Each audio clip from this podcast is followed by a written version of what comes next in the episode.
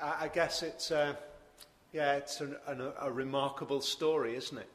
Well, one of the things that I've found interesting over these past uh, couple of weeks, chatting to various people who are in different situations, in fact, a conversation just this afternoon, somebody who's teaching, uh, amazed actually at how little knowledge for many people there is of the Christmas story. Uh, there are many people who do not know the Christmas story. Uh, and, and so as we, particularly as we prepare for next week, the idea that we are going out with um, a story which is well known, a story which people are bored with, a story which is so well known that it's, if you like, it's passé, it's done with, that is not the case for many people today. It might be that this is a new story for you. It might be that you have not heard the Christmas story before. I suspect that most of us here this afternoon probably have. But I assure you there are many people who, they might know the basic idea that the Christmas story is all about the birth of Jesus. But the surrounding story, what goes on around it, it is unknown, completely unknown. Uh, there are two ways to view that. On the one hand, we could view it in terms of disappointment, discontent, sadness, if you like, that here we are, and all of our heritage, all of our Christian Uh, country's heritage has been lost. There are so many who don't know. We could view it in that way. We could be discouraged. We could be downcast. We could view it with a degree of disappointment. I do not view it in that way. I honestly do not view it in that way. Because if we look at the reality, the fact that it was well known in the past did not encourage any more people to come to faith in the Jesus who is declared. It didn't. It just became, if you like, so well known that it could be ignored. We actually live in a day, I think, of great opportunity for the gospel and for the message of Jesus and the message Christmas time, because it is coming for many people with a kind of freshness. With, with, without any baggage, with, without the, if you like, the, the history and without all of the thoughts of the past. This can come with a freshness for many people. And so I thought it would be worthwhile, just for a few minutes, for us to remind ourselves of how remarkable this story is. Let's have a look at what we see. Firstly, we see in this remarkable story, in this account, according to Luke, we see portrayed before us that the message of the first Christmas engages the very highest level of society and, if you like, the very lowest level of society. Here we have Caesar Augustus, literally the most important man in the whole of the world at that point in time. Literally the most important man. Where the Bible is saying that in some sense, actually in a very clear sense, the most important, the most powerful man in the whole of the world is knit into the story of the first Christmas. What do we see? We see Caesar Augustus issuing a decree that a census should be made, uh, and that Joseph, as a result of that, leaves the town of Nazareth in Galilee uh, to travel to Bethlehem in Judea. He would not have done that if it had not been for the most important man in the world making a decision to raise a census. It seemed a, an entirely political decision. And yet, from the vantage point of heaven, the most important man is knit into the story of the first Christmas.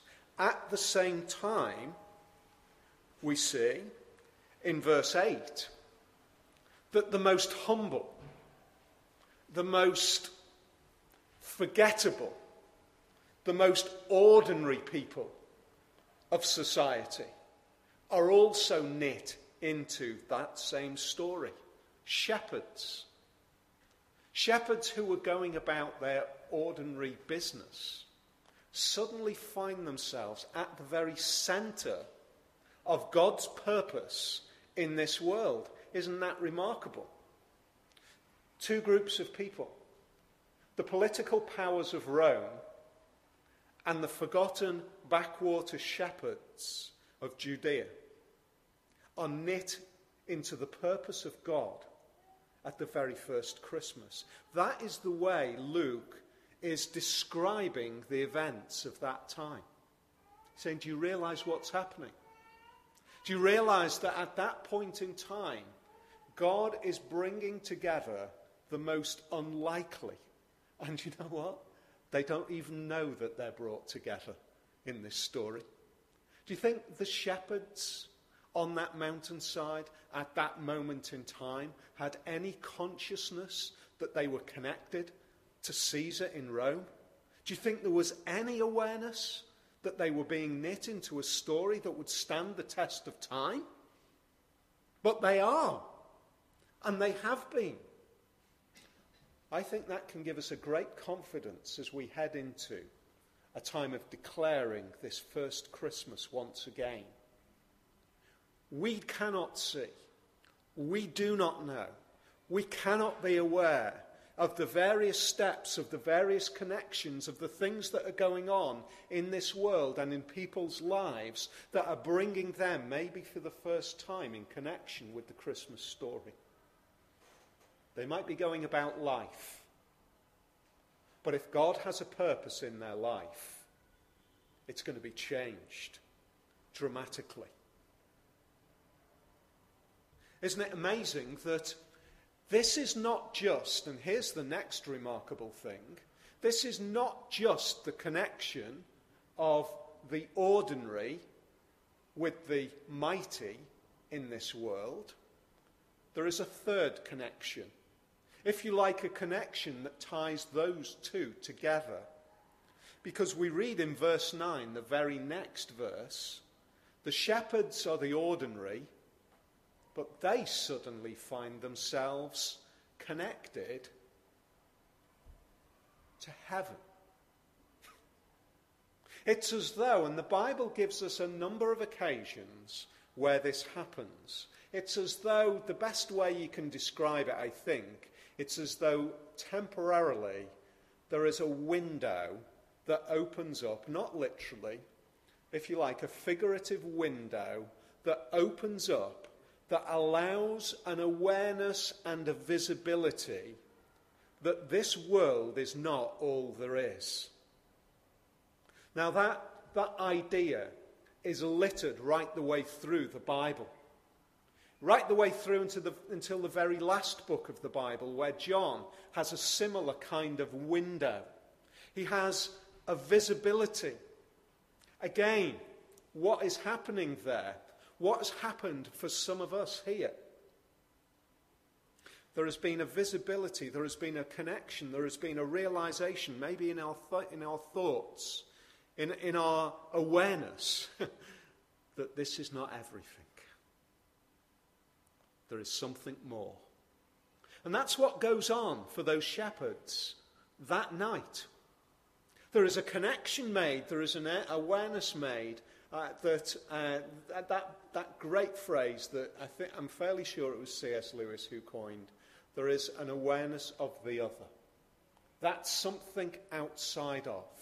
That's something beyond what we can touch, taste, smell, see, and hear.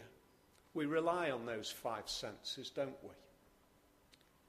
And then suddenly, God breaks in and deals with us in another sense.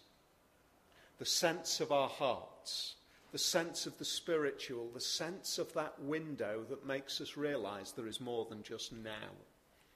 That's what happens. That's what, in a sense, the first Christmas is about. It's about that moment where God, in his very being, in his very person, makes that, makes that connection with this world. The God of heaven taking upon himself human form and breaking into our existence. And it starts with a little window for a few shepherds on a mountainside. But the last verse that we read, for me, is, well, for this afternoon at least, is the key. There's a little phrase in there which captures the story of Jesus. In fact, in a lot of ways, it captures the centrality, the very fact that Jesus is the, the very centre of the whole of the Bible, that Jesus is at the very centre of the whole of the world. And the phrase is this: the shepherds returned, glorifying and praising God for all the things that they had heard and seen, which were just as they had been told. Because the story goes like this. They are out on a mountainside, and they are told about a birth that has gone on in the town. They haven't seen it. They haven't witnessed it. They haven't experienced it. They haven't been told by somebody who's run up from the town. They have had a declaration from heaven that something has gone on in the town. Now, what went on in the town in human terms is nothing. There's a mass of people converging on Bethlehem because that is their place of registration. There's just a mass of people. It's chaos in the town. I would be surprised, I would be surprised if Jesus was the only baby who was born in Bethlehem over that few days. I would be surprised. I would be surprised if Jesus was the only one who was born in squalid conditions. I would be surprised if Jesus was the only one who was born to parents who were disconnected from their hometown. What went on in town when Jesus was born in human terms was unremarkable for the events of those days. But it warranted a declaration from heaven. It warranted a window opening and saying, God has entered into the world. It was so big that those shepherds received a message, not from anybody else, but from heaven directly. And the message was that there's a child has been born, and that if you go into town, you will find him, wrapped up in cloths, lying in a manger. And so they left the hillside. They went down into town, and it was just as they had been told. Now, I, this only got me while I was thinking about this. If somebody had run up from the town and said, by the way, there's a baby who's just been born. He's wrapped in cloths and lying in a manger. They would not have left the mountainside. They would not have found it particularly surprising. They wouldn't have bothered. What was remarkable about the fact that it was just as they had been told was the fact that it had been declared in this incredible way. They had heard voices from heaven. They had seen visions from heaven. They had had an angelic display, had gone around, on around them, and it had made them leave the place where they were, and what they found was it was exactly as the heavens had said. That's what's remarkable. That's what warrants the statement in verse twenty, it was just as they had been told. because something remarkable has gone on. And that captures Jesus. It captures the very idea of Jesus. There is a declaration, and then we go and see, and we find it to be true. It's said, we go and look, and there it is. That is at the very heart of the uniqueness of Jesus. So why? Why is that unique? How many people, how many people have become famous? How many people have caused a stir in this world? Countless number, haven't they? You know, we could, we could reel through the names. People who have become famous. But you see, Jesus isn't somebody who has become famous. The Bible, Bible makes it really clear that Jesus was famous before he was born. That's what's unique. That's what makes Jesus entirely different from anybody else in the history of the world who has risen to prominence, who has become famous. Jesus hasn't become famous. He always has been famous. You say, how can you say that? Why is it that Jesus is so unique? We haven't got time this afternoon to even get close to looking at all of the occasions where Jesus is spoken about before he even arrives. But that is at the very heart of Jesus. It's at the very heart of who he is. Those of you who know your Bibles, those of you who know some of the uh, events post-Jesus, you will know that uh, Philip was travelling out on, on the road in the, in the desert. And he finds a man who is reading from the Old Testament. And he explains to him that this is all about Jesus, who has just recently lived and died. And he declares that he is risen again. You see the pattern that is going on? Do you see the storyline that is consistent in the Bible? He is talked about, he is spoken about, then we go and see and we find that it is true. It is just as we have been told. We haven't got time, but I'm going to give you, um, I think it's five very quick pictures, four very quick pictures. Here's some interesting thoughts. These are primarily, primarily about Jesus' birth. The Old Testament talks about Jesus, preparing us for Jesus, and describes him coming from three different places. And you think, well, therefore it's all confused, isn't it? How does it work? We read in uh, Micah chapter five and verse two, we read this. But you, Bethlehem Ephrathah, though you are small among the clans of Judah, out of you will come for me one who will be ruler over Israel, whose origins are from of old, from ancient days. I think that is a fantastic phrase, from ancient days. It's not like, do you know what's going to happen? Somebody's going to be born, and they're going to become a hero. No. No.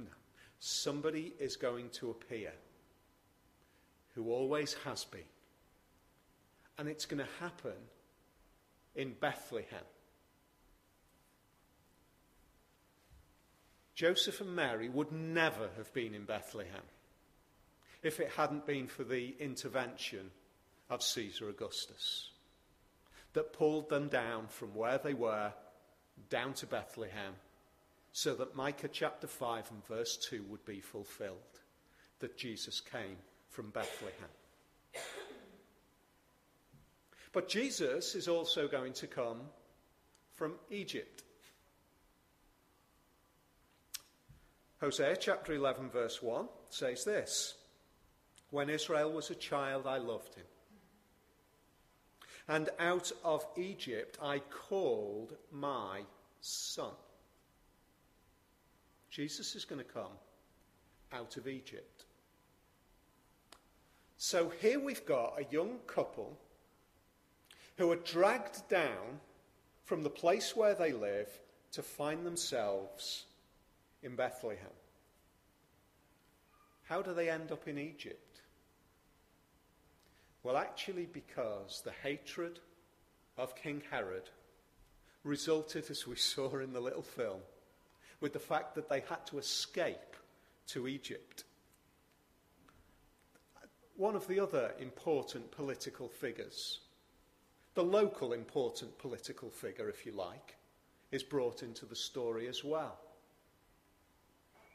Those of you who know the story will know that Herod gets a message that a challenger to his authority, the king of Israel, has been born. Jealousy creeps in, fear creeps in, he hates the idea, and he orders the slaughter of infants. The slaughter of male infants. But there is a message that comes to Mary and Joseph, and they depart and they leave, and they go where? They go to Egypt for two reasons. One, because Jesus was always going to come from Egypt.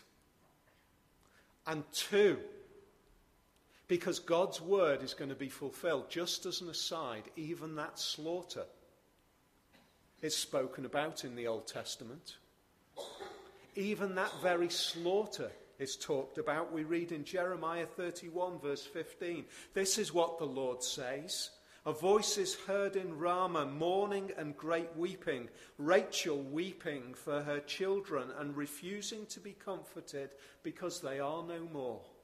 In the whole of that Jesus story that's talked about in Jeremiah, even that incident is described, that there is going to be a slaughter around the birth of Jesus, so that Jesus will come from Bethlehem and Jesus will come from Egypt. But you know what else? Jesus will come from Galilee as well. In the future, he will honour Galilee of the nations by the way of the sea. Behold, the Jordan. The people walking in darkness have seen a great light. On those living in the land of deep, deep darkness, a light has dawned. Isaiah chapter nine. Why? Because it's as though, if you like, at the point where Jesus is born, there is a heavenly declaration that goes on, and the shepherds go and find that it's exactly as they were told. But there has been heavenly declarations that have been going on right the way through the Old Testament, and we find it is exactly as we have been told. Heavenly declarations over hundreds of years. In fact, they are declared with such complexity and such seeming contradiction that Jesus is going to come from Bethlehem, Egypt, Galilee, that it takes remarkable inf- in- intervention by God for those three things to happen. Do you see how God is working? He's saying, I will make it so complex, I will make it so difficult, that you will be left in no doubt that this is a heavenly declaration, and you will find it is just as you have been told. Isn't that remarkable? So that we can, if you like, we can be like the shepherds. We can be those who can hear the voice of the heavenly declaration, and we can find it to be true. Isn't that remarkable? That God would do that. But then that is what God is about. He is about stamping the authority of his Son in this world and saying Jesus is not just somebody who happened to become famous. Jesus is of ancient days. He always has been. He was famous before, and he is famous now, and he is famous into the future. One more that always amazes me. If Jesus' birth was recognised and predicted, then his death certainly is, isn't it? Again and again and again and again we find that his death is, is uh, predicted and talked about and prepared for. Listen to this one, Psalm twenty-two, Psalm David. If you like, he's speaking at this moment with a voice of Jesus. Does that on many occasions in the Psalms, David does. Dogs surround me. What does that mean? Well, the ancient Hebrews, the people of Israel, considered that those outside of the nation of Israel were the equivalent to dogs. That means that pretty much most of us would be considered to be dogs. That's why when somebody from outside of the nation of Israel came to Jesus and she said, yes, but Lord, even the dogs can eat the scraps from under the table, she is saying, I know that I am outside, but won't you be kind to me? And Jesus is. David says, even the dogs surround me. Because Jesus, when he was nailed to a cross, was surrounded by Roman soldiers. A pack of villains encircles me. Listen to this. They pierce my hands and feet. They pierce my hands and feet. If you are wanting to talk about the idea of somebody dying, the idea of somebody's hands and feet being pierced is just not the first thing that comes to mind, is it? Well, it might be for us because of crucifixion. Until we realise that crucifixion, which was not invented by the Romans, it was probably invented by the Persians, was not invented until four hundred years after those words were written by David. When he talked about the death of Jesus and he said, my hands and my feet are pierced, he described a death that haven't, hadn't even been conceived. It was spoken about, it was talked about, it was sung by God's people for four hundred years before the Persians had even thought about the idea of crucifixion.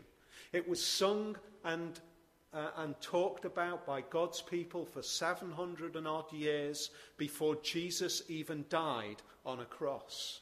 Why? Because God is saying, I will make in remarkable ways heavenly declarations so that you and me can hear and come and see and find that it is just as we have been told. Now get this. If all of that has happened in the life of Jesus, if all of those events over literally hundreds of years, using phrases which had really, to be perfectly honest, had no meaning. When David said, they have pierced my hands and feet, it would have not had the sense of meaning that it did with crucifixion. He was speaking prophetically with words that even he would not have conceived the depth of. If God has done that and then he said, now enter onto the scene, my son, and let him be the focal point of everything that has been said, so that you will see that it is just as you have been told. Shouldn't we therefore be very sensitive to the idea that everything else that Jesus has said might just be just as we have been told? Shouldn't we? Shouldn't we think that if all of that has happened just as you've said, maybe everything else will happen just as you've said? Doesn't it, doesn't it just stand with a logic that if If, if God is willing to, to handle the whole of world history, the most important people in the world, to place Jesus at the very centre and make everything centre around him, isn't it possible that the future might just centre around him as well? Isn't it possible that the words that he has said might not be just as we have been told? So what are the key words that we need to hear and be prepared for? Jesus said, I'm going to come again. I'm going to return. The one who is nailed on a tree, the one who is enthroned with a crown of thorns on his head, the one who breathes his last and dies, is going to be seen as the king in all of his glory. That's what he said. Shouldn't we therefore be thinking, if all of this is just as we have been told, maybe that is just as we have been told? Maybe when Jesus says no one can stand before God, and at the same time says, come to me, all you who labour and are burdened, and I will give you rest. When God's word says, believe in the Lord Jesus Christ and you will be saved, doesn't that just fit in with the same sort of declarations that we will find it is just as we have been told? We could not live as believers if we didn't have that faith. Not that, not a faith that, you know, faith that God's speaking to me, because those feelings can ebb and flow. Those feelings can be there and they're precious while they're there, but there are times when Psalm eighty-eight is, is our experience that God seems so far away. What happens then? What happens when the chips are down and it's tough? What happens then is that we are able to say, the words of God have been declared and we believe it to be true, because we've find, found in the past that it is just as we've been told, and therefore I believe in the future that it will be just as I have been told. I need that. I cannot live based on my hopes of experiencing God. I need something more. I love the experiences of God in my life. I love it. You love it, those of you who know what it is to be in relationship with Jesus Christ on a personal level by the power of the Holy Spirit. But there are times when that's gone and I need more. And at that point, what do I need? I need to know that the declarations of God are true. I need to know if they've, if they've come to fruition in the past, then I can have a confidence that they will come to fruition in the future. The Christian faith is about a relationship with the living God. We have relationships with each other, don't we? The relationships are precious, that, that are precious are the ones where somebody says, I'll do something for you, and they do it. They deliver. And over time, they prove to be faithful. They prove that everything they say, they do. Let me just warn you that even the best of friends, even the closest relationships at some point are going to let us down. They do. They, they do. Even the closest and best of relationships will be a letdown ultimately, because those relationships will finally end in some way. Even relationships which are faithful to the very last end because they come to an end. But the relationship with Jesus is, I will deliver every one of my promises. You can believe me because you can know that is just as you have been told. In a sense, we need to be like those shepherds. We need to go and see Jesus. They were moved and they became worshippers of God. And that's where we need to be.